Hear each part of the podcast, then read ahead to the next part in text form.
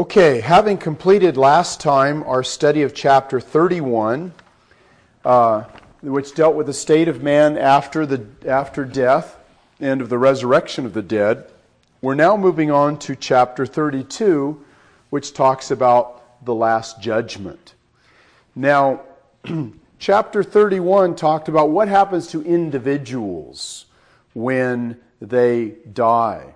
And we saw in paragraph 1 that their bodies go to the grave and their souls either go to heaven or to hell.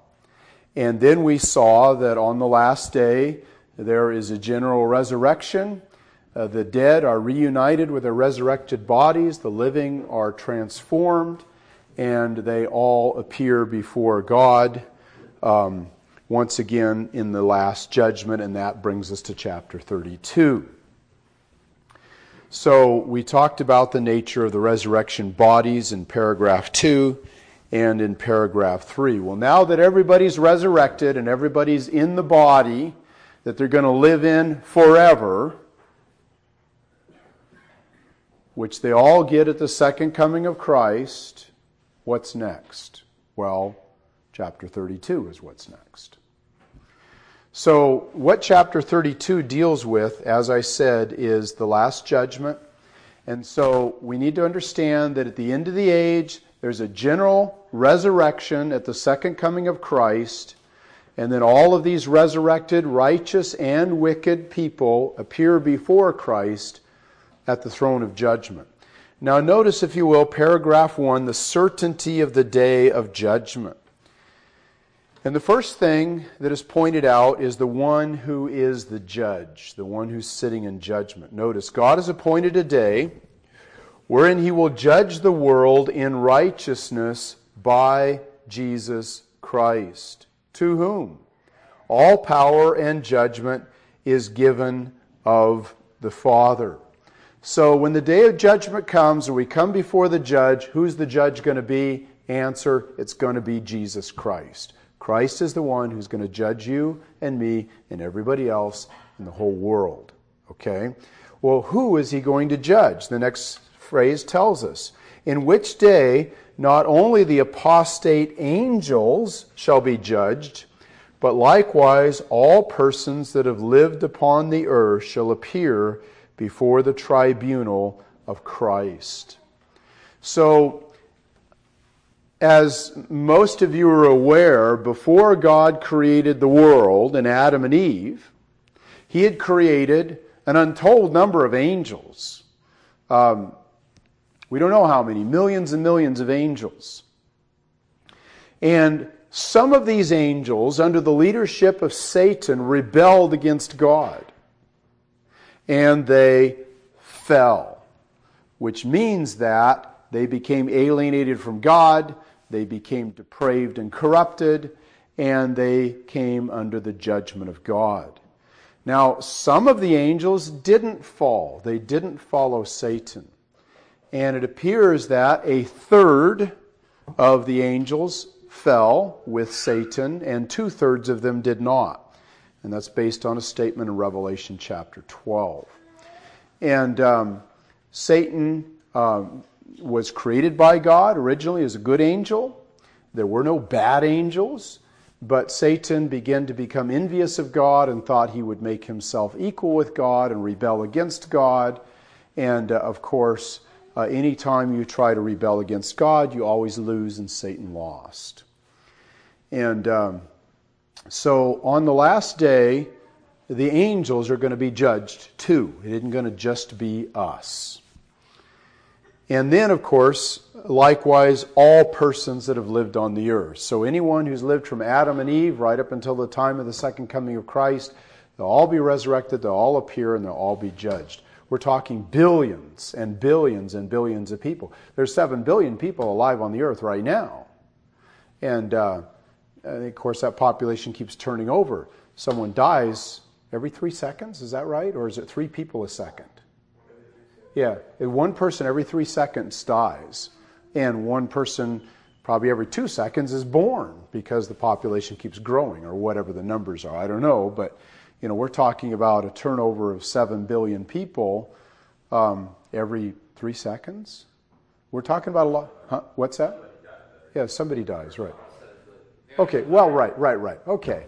I never was a genius at math.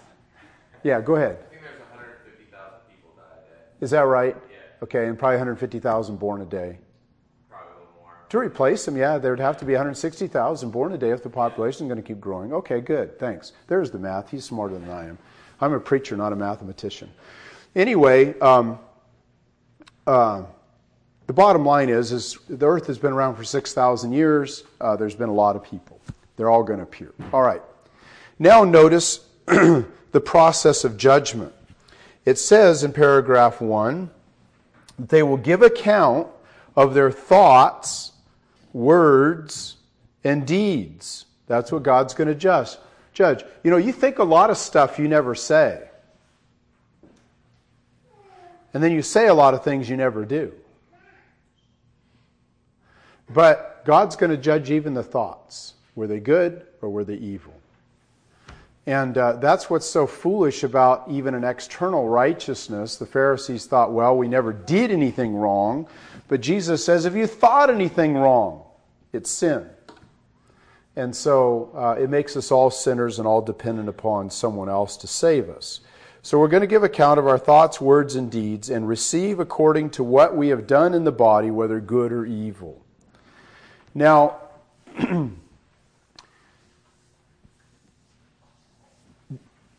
we're saved by faith in Christ.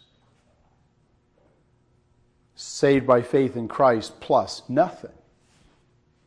But we're judged by our works. And people go, How does that work? Isn't God going to be evaluating our faith, whether we had saving faith or not? Because that's how we're saved. We're not saved by works. He's going to judge us by our works. Nobody's going to be saved. Well, the answer to that question is is the faith that saves is a faith that also produces a transformed life and transformed pattern of behavior. And there will be a very distinctive difference between people who are saved and how they lived and people who are unsaved and how they lived. And the way people live very, very clearly declares as to whether they had saving faith in Jesus Christ or not. So it's not your works that save you or your works that damn you. It's whether you had faith or not that saves or damns you, but that faith is revealed by the works that you do. So we're going to get into that. So the certainty of the day of judgment is the one sitting in judgment is Christ, the persons being judged are the apostate angels and all the persons who lived upon the earth. The process of judgment is that we will give account of our conduct in thought, word, and deed, and then we will receive our just due based on that evaluation. Okay? The next paragraph deals with the purpose of the day of judgment. The purpose of the day of judgment. Now it says here it, first of all, it describes the purpose. It says, The end of God's appointing this day is for. Now, the word end means the goal or the purpose. Okay? So, the goal or the purpose of God's appointing this day of judgment is for the manifestation of the glory of His mercy, number one, in the eternal salvation of the elect and, number two, for the manifestation of the glory of his justice in the eternal damnation of the reprobate who are wicked and disobedient. so, what is the purpose of the day of judgment? The purpose described is the manifestation of the glory of God's mercy as he saves his elect, and the manifestation of the glory of God's justice as he eternally damns the reprobate who are wicked and disobedient. now, how is he going to accomplish this purpose? Well, the purpose is accomplished in the disposition of the righteous and the disposition of the wicked. Notice, for then, that is, on this day of judgment, shall the righteous go into everlasting life and receive that fullness of joy and glory with everlasting reward in the presence of the Lord.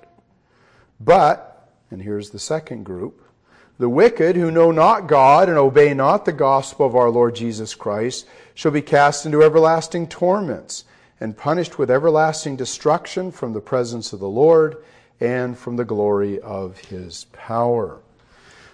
so the Bible makes it very clear that um, the righteous are going to go to heaven, the wicked are going to go to hell.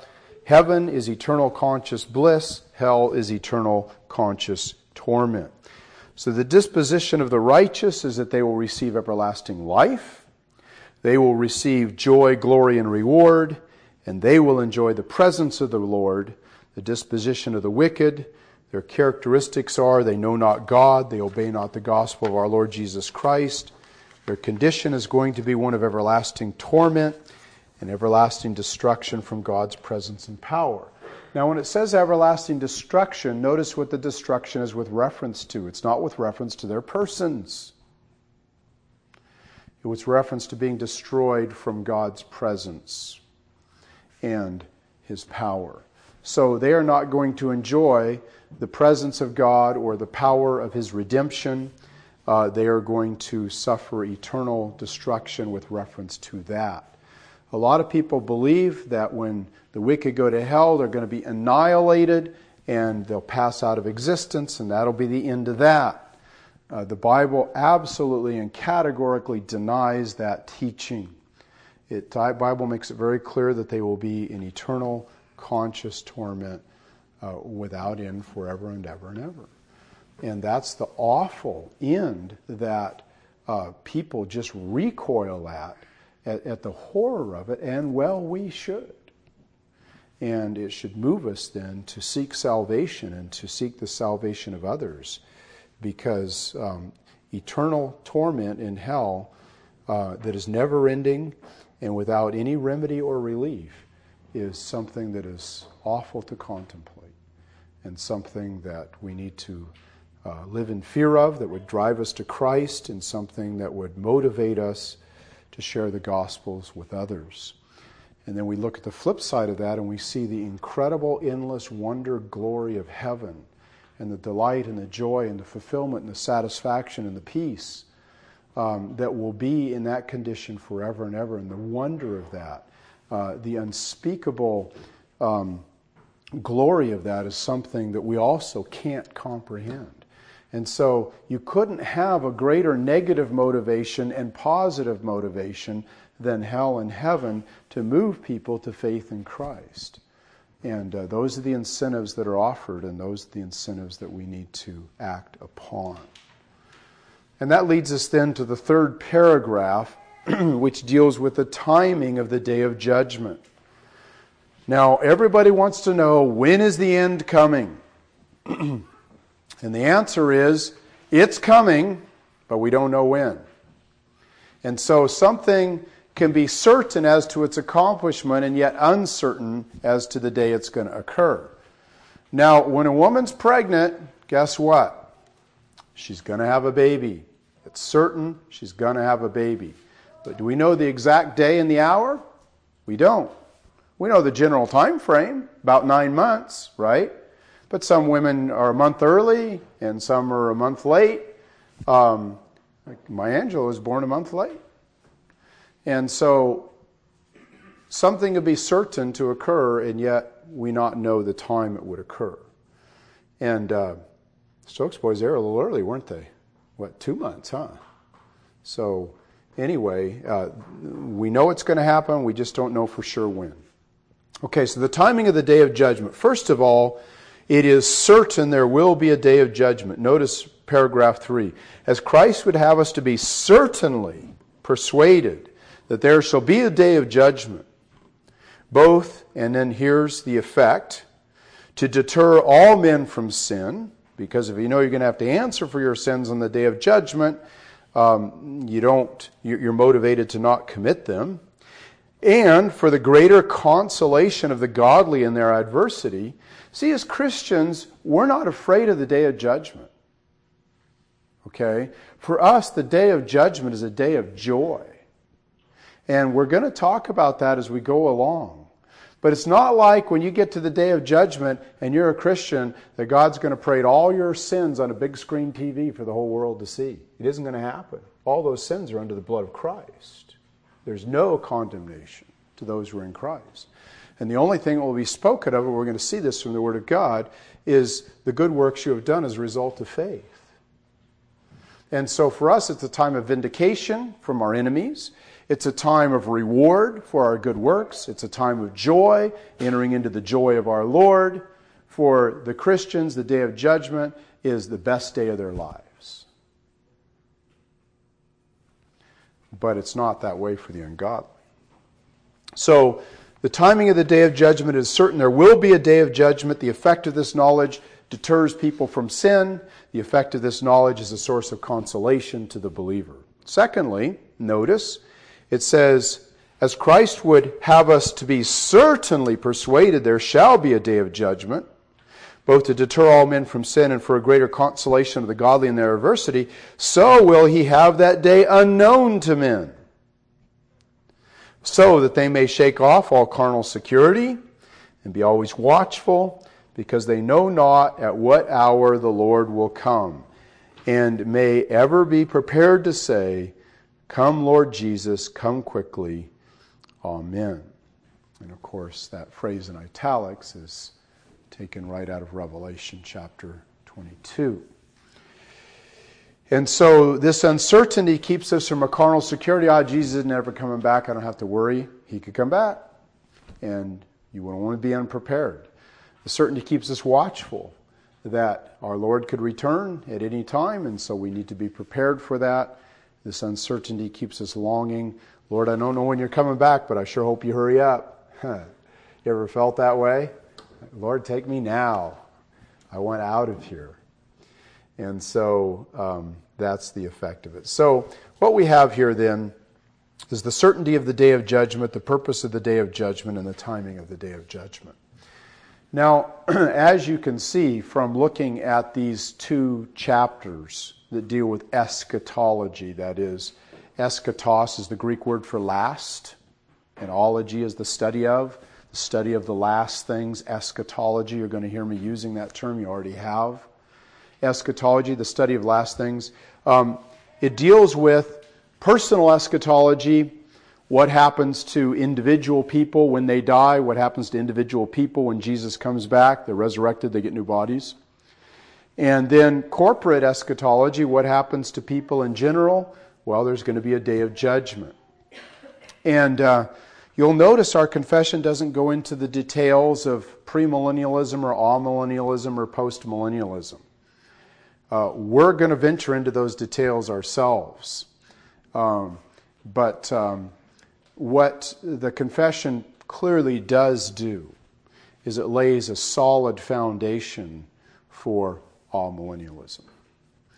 Um, in that it posits, and rightly so, uh, a single event where there is a, uh, there is a second coming of Christ, the general resurrection of the righteous and the wicked, the day of judgment, and the disposition of the righteous and the wicked into heaven and hell, and that's it. And so amillennialism has all of these events occurring all at once, all on one day, and they're not stretched out, you know, uh, part of them before a thousand years and part of them after a thousand years, and that type of thing. So the popular dispensational eschatology of premillennialism that's promoted in, in books like uh, Tim LaHaye's uh, is simply unbiblical. And uh, we'll see that as we go along. So lots of opportunity for questions. I don't propose to have all the answers, but I have some, and I'll share with you what I know. All right, are there any questions? I bet you've got a thousand based on what we just went through. Okay, well, you'll get to ask them as we go through uh, phrase by phrase and prove uh, these statements from the Bible, but I wanted to give you an overview today of where we're going and what we're going to be dealing with.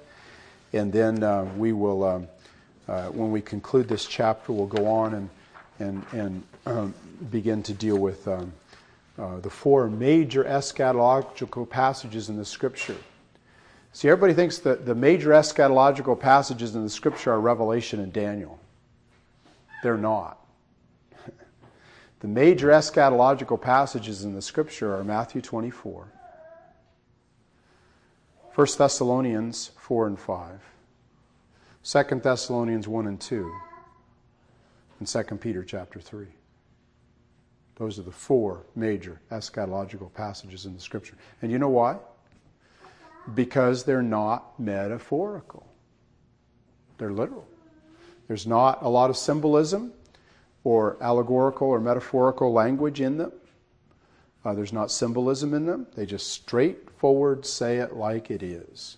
So anytime you're, you're uh, approaching any biblical subject, you want to start with the literal passages and then go to the metaphorical passages or the parables or whatever. You don't start with the allegorical passages and go to the literal ones. Okay? Mike? Um, I know how like a lot of people like want to believe in like the pre-tribulation rapture and stuff, um, you know, but it's kind of funny how and Jesus says in Matthew 24, um, 29 and 30, it says immediately after the tribulation, um, the sun shall be darkened and the moon shall not give light. And verse 30 says, um, and, then and then shall appear the sign of the Son of Man appear in heaven, and all the tribes of earth will mourn, and shall see the Son of Man coming in the clouds of heaven with great. Um, it's just kind of interesting to see how like they'll, they'll believe in a, a pre-tribulation rapture when you know Jesus said himself that it's going to happen after. Yeah. Yeah. And, you know, a while back I mentioned the issue of the last trump, and that'll be interesting to see that too. When does the last trump occur? It occurs on the day of judgment. It doesn't occur seven years before then. Yeah. 1 Peter 3, 2 Peter 3 makes that very clear. All right. well, um, this to be exciting. Bring your questions. I can't promise I'll answer them all, but I'll do my best, and we will uh, hopefully have a clearer view of this stuff when we get all done, okay? But we're going to start out, we're just going to plow right through the confession, get that done, and then we'll go into some of these other passages. It's going to be exciting. All right, let's pray. Father, thank you so much for the fact that salvation has a goal, it has an end, it has a conclusion, it has a glorious outcome. And Lord, we're moving towards that day, and Lord, we're excited and grateful uh, that we have an optimistic, blessed future to look forward to. Thank you, Father, for saving us from the wrath to come. We've gotten a glimpse of that wrath already, and Father, we shall get another glimpse as we go through this next chapter again. Father, I pray that you would cause us to live our lives with sobriety and seriousness, knowing that life and death are not things to be fooled around with. The consequences are too enormous, Father, to be wrong on this issue. And so we ask, Lord, that you would guide us into the truth and help us, Father, to not only rejoice in the goodness you have for us, but also to warn others to flee from the wrath to come, so that they too might repent of their sins and believe in Jesus as their Savior and find eternal life in heaven with you. In Jesus' name we ask it. Amen.